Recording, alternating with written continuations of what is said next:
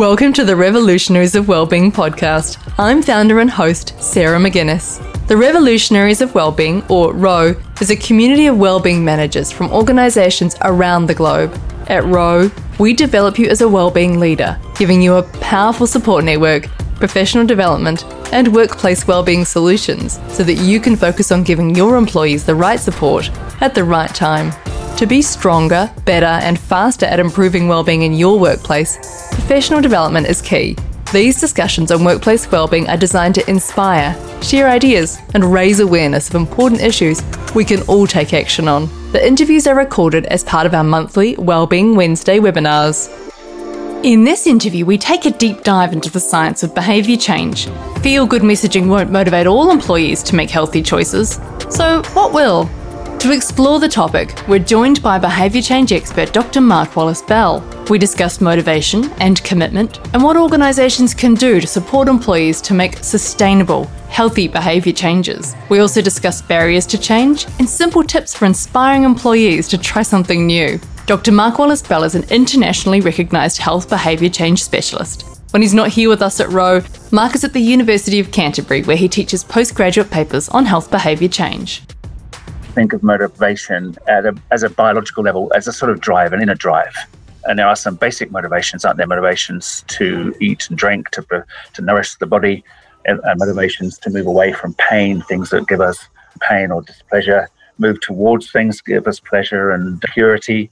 So, in some ways, as a biological entity, motivations at the core of our of our survival. You know, we, we need to do certain things to survive, and those things motivate us to in terms of our behavior to eat and drink, to uh, procreate, to, to find safety and security and shelter and so on. So, at that very basic level, motivation, you could think of it in that way. But then I suppose more psychologically, you could think of it as an inner drive, a sense or feeling or a, an experience um, that sort of drives you towards certain goals or objectives that you might have for you personally. So I think there's a number of levels, way, ways which you can think about motivation. But then I suppose, yeah. No, continue. What, what did you no. have a, another kind of definition that rings true?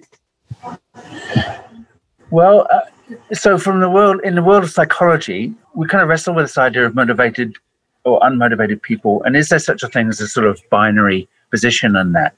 And, and I think you hinted at it early on when, you know, it, it's elusive thing. It's it's sometimes there, it's sometimes not.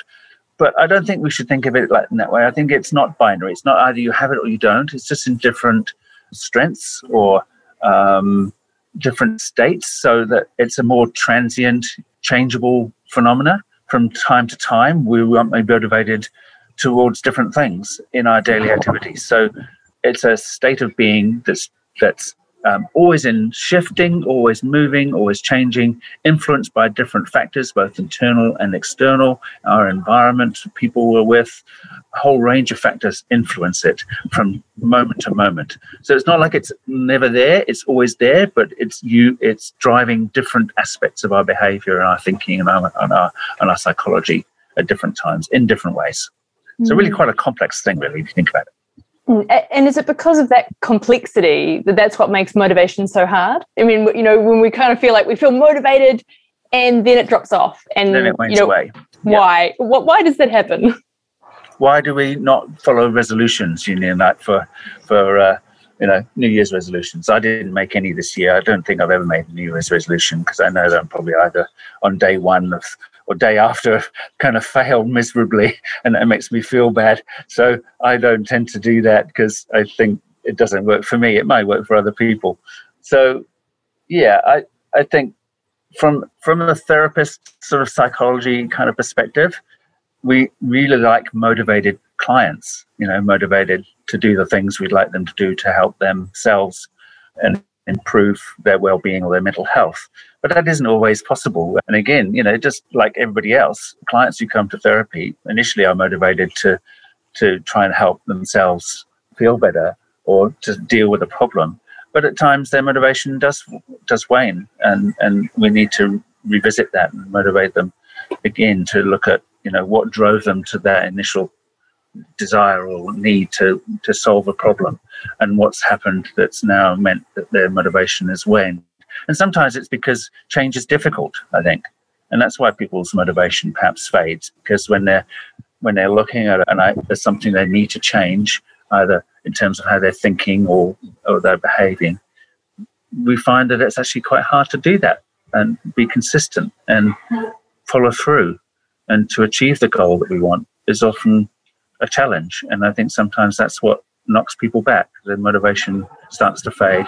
They become disheartened, dispirited, feel like it's too hard, and then revert back to where they were. So I think that's often the challenge of motivation. It's not you have it and then it it it, it is challenged and that intrinsic drive kind of fades and uh, we need to rekindle that sometimes and that's that's again just like this waxing and waning kind of river that moves around in different ways and it's it's and that that's the challenge i think at the heart of a lot of psychology is to try how do we influence that? And how do we maintain it? And i think we make a lot of efforts um, as psychologists or in well-being to motivate people as if motivation is something you fill people up with yeah you're not motivated i need to give you motivation or fill you up with it or there's a deficit you know so i need to fill that deficit with some motivation that comes from me. So that's an intrin- extrinsic sort of drive. And i think that can, tire you out because if you're always trying to fill people up with something yeah it's coming from you. And i think the most powerful in, uh, motivational force if you like is intrinsic. And so it's trying to find what's intrinsic to you, what's value driven from you in terms of what you want and your goals. And that that type of internal intrinsic motivation is probably longer lasting and more powerful. So I think for me, I tend to try to focus on what's intrinsically motivating for this person, what's going to drive them forward that's going to maintain motivation for them in the long run, in the long term. When challenges come and things get difficult, do they? Where is that source of intrinsic drive that they can tap into and try and re- rekindle? Or, and in your experience, what are some of those intrinsic drivers for people? Is it what? What are some of the things that you hear? Well, it varies so much because everybody's so different in terms of what their values are. Um, there's collection of people here on Zoom will have so many different things that they would say would motivate them, that motivate them to do their job, that motivate them in terms of their family connections in terms of their uh, leisure pursuits and so on. So there's so many different things that motivate us, and with clients it's the same. So often, you know, the question is, what does constitute your values? You know, what things are important to you, and then drawing that kind of looking at how some of the things they're doing not delivering those values or goals or manifesting them in their life and what things are. So they spend a bit of time thinking about what are some of the things that are important to me and is this thing I'm doing helping them in that, me achieving those things now or in the future? So things like whānau, family, friendships, people value, people value connection, people value being self worth. People value being valued, if you like, having a purpose, those sort of things. And sometimes people have lost those things, and getting back in touch with those things can help you, you know, motivate you towards your goals. And it's about change, isn't it? So it's about often in therapy, it's about changing. So people don't want to feel certain things, don't um, want to um, move away from things that make them feel unpleasant or make them feel bad, and move towards things that make them feel more positive, and, um, healthier, and, and, and more connected, and so on. So trying to find some exploration of what the value is for the person, what the goal is that they want, and then hopefully helping them to make some changes to get towards that. Mm. And how often I know from some Developing of the that intrinsic motivation around values. Sorry. Mm, no, no, no. I was going to say, and how often, you know, is loss a motivator compared to gain? You know, it, people do things because they don't want to lose out on Like- something compared to doing Rewards something. or punishments, you're thinking, kind of. Yeah, like yeah, yeah, very much so. Yeah. Well, it's interesting because you've done some research, and, and, and actually, what motivates some people, it, it, rather than gains, is losing something. So, for example, if you um, you've done this in some studies, where you give people a re- not like a reward, but you give people an incentive up front, and you say, well, you can keep that that token, that voucher whatever. But if you end up smoking towards the end of the study, we'll take it back. Yeah, we'll ask for it back. So you're having to give up something you've already got, which is a loss. And that sometimes could be more motivating than saying, if you manage to stop smoking after six weeks, we'll give you a reward. Connecting to, to values and how important that is. And actually, she had a question, you know, do you know of good toolkits around helping people to connect to their values and to sort of work out what they are? Yeah, we use a great resource in MI and it's freely available. You can download it off the internet. And I'll probably send a link to you, Sarah, for people to use. And it's called the Values Card Sort. I don't know if you ever done that with me, Sarah. I think you may have done it. Yeah, we well, early on we did. Yeah. Yeah, and and basically it's a whole, whole number of uh, 52 cards, which sounds like a lot. There's a lot of values in there, more than you might think. Each one's a statement, and then perhaps a little description underneath. And the idea is you sort through these into sort of, and eventually you end up with top 10. And then from your top 10, you end up with top three.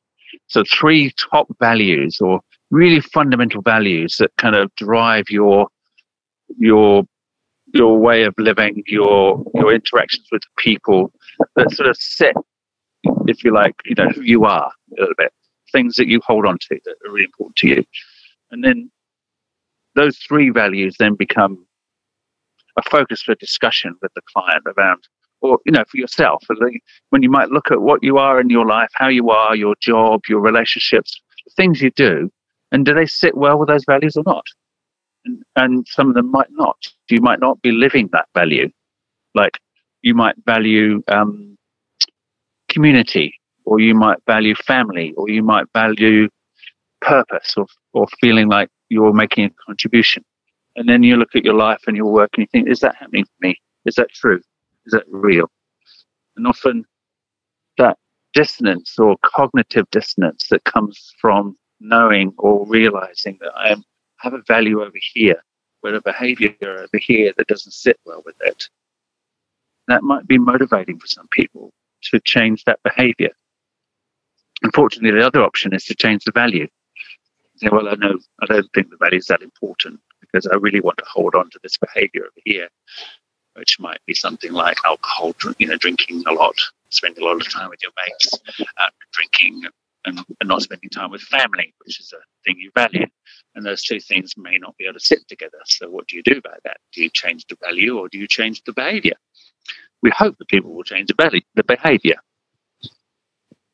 And I can see, I can see that would be a real, a real challenge if there are particular things that people want to change, but the change seems really hard. I mean, how, how do you? True you know, how do you take people on that journey if the change is a really big one? So change uh, changes that are big, and things like not drinking as much, or even not drinking at all, is a big change to happen. So it happens over time. It takes time to get to that position. It doesn't happen overnight. It's it's although sometimes it's really curious how sometimes people just say, "I've done that. I decided to do it, and I've done it, and I've just stopped doing that." I don't know if you ever heard maybe friends or relatives or hear stories of people just overnight make these huge transformations in their life and just decide I've, had enough i'm going to do this and i've decided you know they left their job or they decided to go back to university just almost on a whim it seems like but maybe they've done a wee bit of planning in their head before it's happened but then they've just made that decision to do it and there's something in that process that's quite interesting but most of the time. People take a wee bit of time to get to the position they want to be in. And it takes a bit of effort. It takes a bit of planning sometimes. It takes a bit of goal setting. It maybe take a bit of chunking up the process a little bit and putting it into smaller bites so that you you have movement forward and sometimes movement backwards, but it doesn't feel like I have to make this big reach to this huge goal that's way over there in one big leap, which is probably not advisable for most people because you might well not reach far enough and that's quite self defeating and feels like it's, you know, unmotivating. So, yeah, often goal setting, moving slowly towards it, having a plan. Everybody's so different. Some people um, might appreciate a plan, a goal, setting exercise, and others kind of um, maybe want to make it up as they go along. And, and there's no real kind of formula for that, I don't think. Mm. And it sounds like then it's quite important to acknowledge that change is not linear. And I know, Catherine, this is something you and I have talked about. Change is not linear.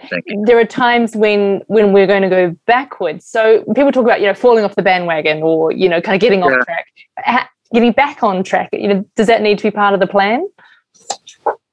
Yeah, I don't like to think of it like on and off or on the wagon or off the wagon. That's again that sort of binary thing, isn't it? You know, like, oh, it's all over. I failed. I better go back. I can't do this. Um, no point in carrying on. I, I, think we need to think of change, like you say, not as a linear thing, but as, as a dynamic thing, something that, um, you know, might pull us in a different direction. And then it's about moving again, trying to find our true north again and moving in that direction. And life is like that, isn't it? It gives us twists and turns, you know, and um, how you adapt and how you are resilient to those things probably is important to consider. Not thinking I'm a failure because I haven't managed to eat my whatever assigned diet for today. Therefore, you know, no point in carrying on. You know, that, that's probably a defeat, not a terribly positive way to look at it. Yeah. Yeah. So if we think about them from an organizational context, you know, and, and building well-being strategies, what are some of the things to be thinking about in terms of this behavioral change piece? Well, I think at the outset, if you're thinking about well-being, and that, that's a very broad concept, isn't it? Or trying to impact on a certain particular aspect of behavior in workplace. Yeah, I think you've got to kind of conceptualize what it is you're looking to try and change. And uh, may all be behavior. So, um, can I ask the audience maybe to think of some examples of things that they try to change um, within their workplace? Just so I got some examples to sort of pin some thoughts on.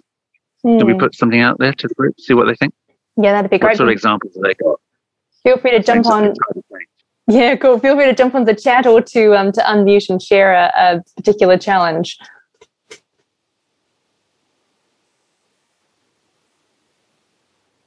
Anything? uh, lots of people, lots of people struggling with like making changes to what they're eating. That's a great one. Thanks, Sarah. Okay, those are big ones. Yeah. Any others? I haven't got any more yet, but if anyone's keen to share.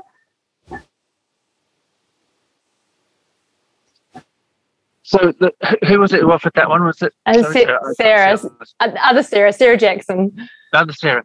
So Sarah, what? Tell me a little bit about what that project was. Uh, what sort of initiated project, and what did you do, just so I can sort of get a bit of a context to it. Um, so I main, I mainly work one on one with people with like epigenetics, oh, right, yeah. health coaching, or just personal training, personal training work. So yeah, I feel like the diet is the one that's the easiest for people to slip off and just like have a snack or something, and then you know kind of write the whole day off, and yeah, yeah, yeah. And how have you how have you kind of approached that when you've or had that conversation with somebody? What have you? I guess sometimes looking at back at why, like I kind of have this goal setting method yeah. that we use, and it's like about identifying sort of the outcome that you're trying to achieve, and then the obstacles and things like that.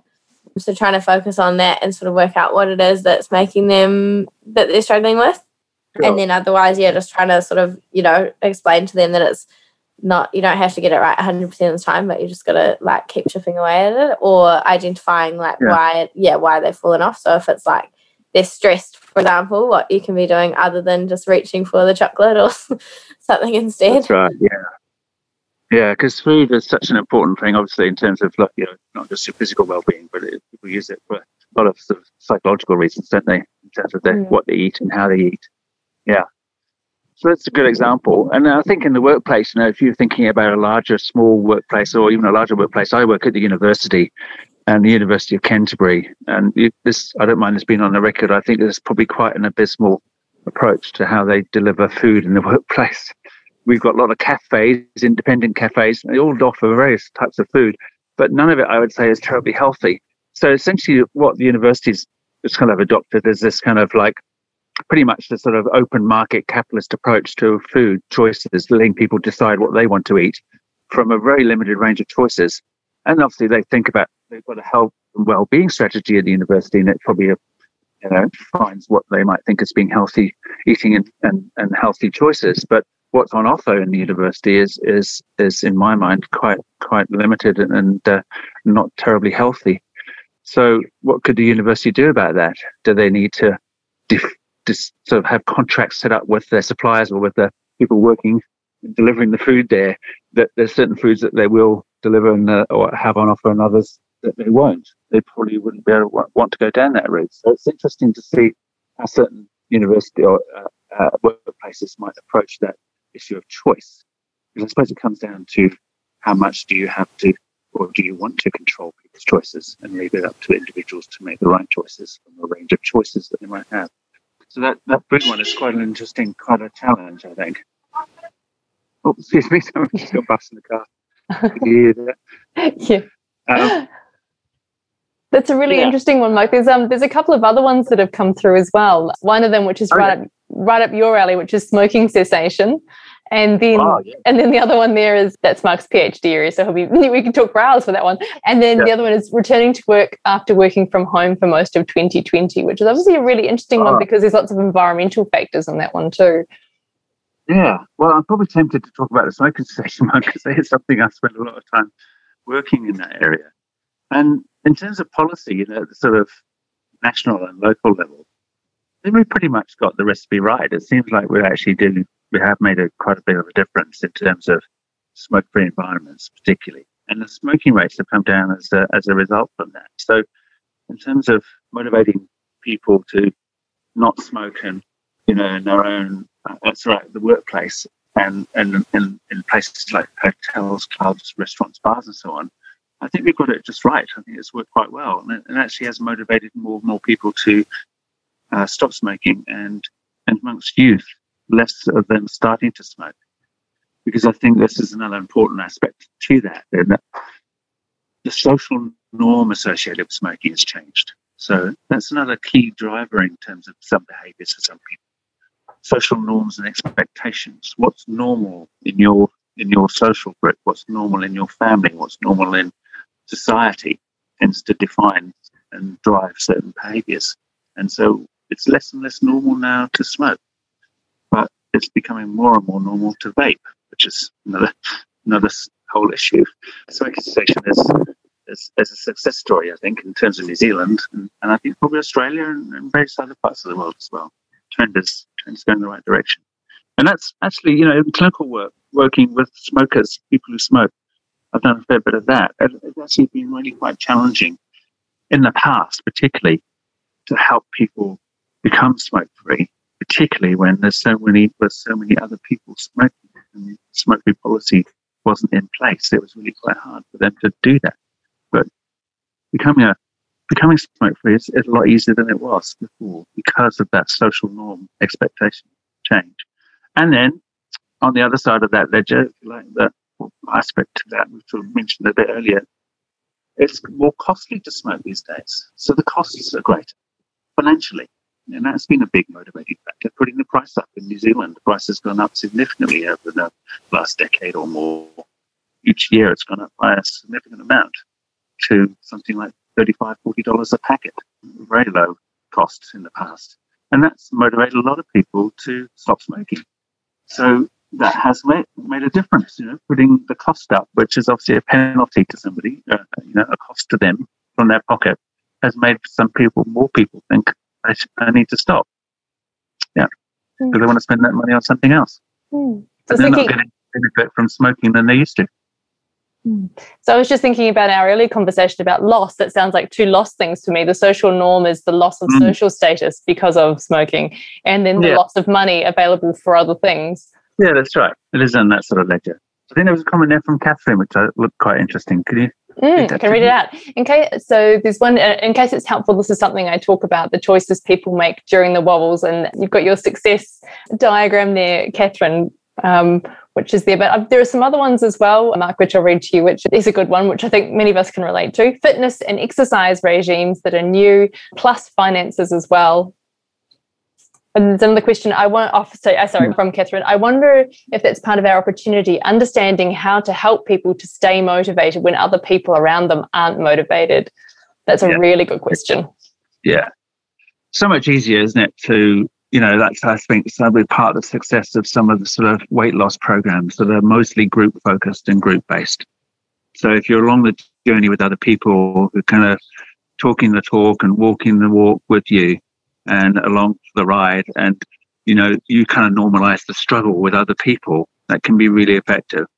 So i think individual behavior change you know if you're trying to do an, a project on your own isolated not without without support without somebody to sort of hold your hand or support you along the way that's really quite challenging. Some of the greatest successful programs for smoking cessation have been group programs. And we really encourage people to belong to groups Alcoholics Anonymous is one of the most famous ones in there. It's a sort of buddy system incorporated into its model process, a stepped process towards becoming alcohol free. So it does seem like doing it with others is easier than doing it on your own for lots of different reasons. So we need to take advantage of that sort of that collective aspect, the sort of community aspect of change. That if we're doing it with other people, um, then are great. The, the success is individual, but also collective as well. Yeah. Mm. Which is one of the challenging workplaces. If you can get kind of a movement, a buzz about something in the workplace that people want to get in part, become part of and see opportunity for, you know, having fun and connection and, and, and it's, you know, it's, it's not all doom and gloom. then people are going to wonder, yeah, I'll, I'll buy into that, you know? Yeah. Yeah. So I was going to say, it sounds to me like, you know, somewhere that organizations can really leverage a strength is that social norm and that community and that peer group and that yeah. sense of support for people. Are there particular things you suggest, you know, tr- yeah. trying to trying to start these things, trying to bring people together? Yeah, and I think you know if you're a if you're a well-being work, um, practitioner in the workplace and you're thinking about initiatives, I think you could come up with something on your whiteboard and think, right, now we need to disseminate. Now we need to market this idea to the to the to the people that we want it, you know, to focus on. But would it not be better perhaps to bring those people in at the beginning in terms of the planning and thinking to actually get some champions, to get some people who think, yeah, that's right, we need to do this. So the sort of you know engagement with with your workforce, with the community in the process of coming up with what it is you want to do, which is a challenge sometimes because they'll come up with some wacky ideas, but having some buy-in from them, and they can be your champions. So, and they can be your advocates for the program you're trying to sort of do. It makes a big difference. So we had that. You know, again, I go back to the smoking cessation example. We did that a lot of, a lot of, a lot of the time. Some of the most powerful kind of conversations were coming from people who weren't the professionals so much, you know, weren't the trained smoking cessation practitioners. Uh, we can pick up a lot, but sometimes the more really motivating conversations when we brought somebody in who's been part of the program and came and talked about their experiences and talked about how they were involved in it and their participation in it. So that can sometimes be a really powerful way of bringing a more, you know, a, a participation into programs when you have sort of champion. And I think somebody's um, said yes to that. Who was that? Uh, yes, Catherine was saying yes to, I think, agreeing uh, with what you were talking about earlier. Yeah. yeah. And then Jessica saying she agrees that champions are key in elevating their voices and their stories uh, and using those collegial relationships. That's right. Narratives and stories are really powerful as well. People people can resonate and connect with those things, can't they? A lot more. They'll find themselves in that story. Can, again, it goes back to values. You know, oh, they're like me and I'm like them they can do this. I can, you know, um, if they can do this, I can do this. They're having a, a difficult time. That's okay. It's, you know, it sort of normalizes the struggle. Sometimes happens with people. Yeah. Yeah. So, talking about some of the other sort of strategies that we see around, you know, one of the big ones, particularly for online, is gamification. What's your view on gamification as an approach to motivating people? Yeah be on an idea, and I, I, I, get it, and I think it, you know, it's so accessible and it's so you know, it's in your pocket, and you can just pop it out. And I've actually tried to do. I've had a few of them myself. I'm doing a course um, on acceptance commitment therapy, and part of that course has an app that you use to sort of remind you of the principles and ask you questions. And I also had a, a, a go with a chatbot. Um, it was sort of an AI system on your phone that talked you through sort of mental health and well-being. And I thought I used it for about two weeks and then just sort of faded away. Um, it wasn't a gamification model, but yeah, I'm not so sure. I, I think we've got to do a little more research to look at the efficacy of these sort of um, formats for behavior change, for changing specific behaviors, and how much they need to make a difference. I mean, it's very appealing, isn't it? Particularly the chatbot. You write a program, it gets delivered through an app, people engage with it, they pay a fee, and you hope to make a difference. So, yeah, I think the jury's out. I think the research hasn't really, well, somewhat, some of it, uh, it tells us that it does work, but I'm just curious about how it works and why it works. Making something fun, making something engaging, easy to access, all those things, all those principles, I think make sense. But I'm still not convinced as to the long term efficacy of that kind of approach yet. Yeah. Yeah.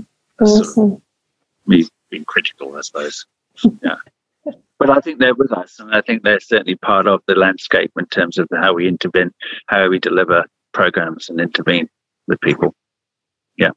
Yeah, in the suite of things. So if you were sort of thinking, you know, in terms of being a well-being champion and you were thinking, right, yeah, there are some kind of key principles that I should be thinking about when I'm putting together a strategy. Are they kind of, you know, like your top three in terms of behavior change or your top five that you can come back to and think, you know, what I'm developing is likely to have some kind of impact? The, the big one for me, I think this comes from the world of motivation interviewing, is we can talk a lot about it's not so much what you say, it's how you say it. So content driven programs are good. You know, you need to have content. You're delivering a message. You're delivering a, a you know a package of information, things you want people to know about that they maybe didn't know about before, that you might expect or hope to change their behaviour you know now i know fact x i can now i will do this thing because i didn't know that before. And those that's important. But i think how you deliver and, and in many ways that's the sort of the communication approach the engagement and how that's done. Thanks again for listening today. It's been great to have you along if you're keen to join the Revolutionaries of Wellbeing, head to Row Wellbeing, that's R O W Wellbeing.com, and follow the links to sign up. If you're in our community, thanks again, and we look forward to catching up with you really soon.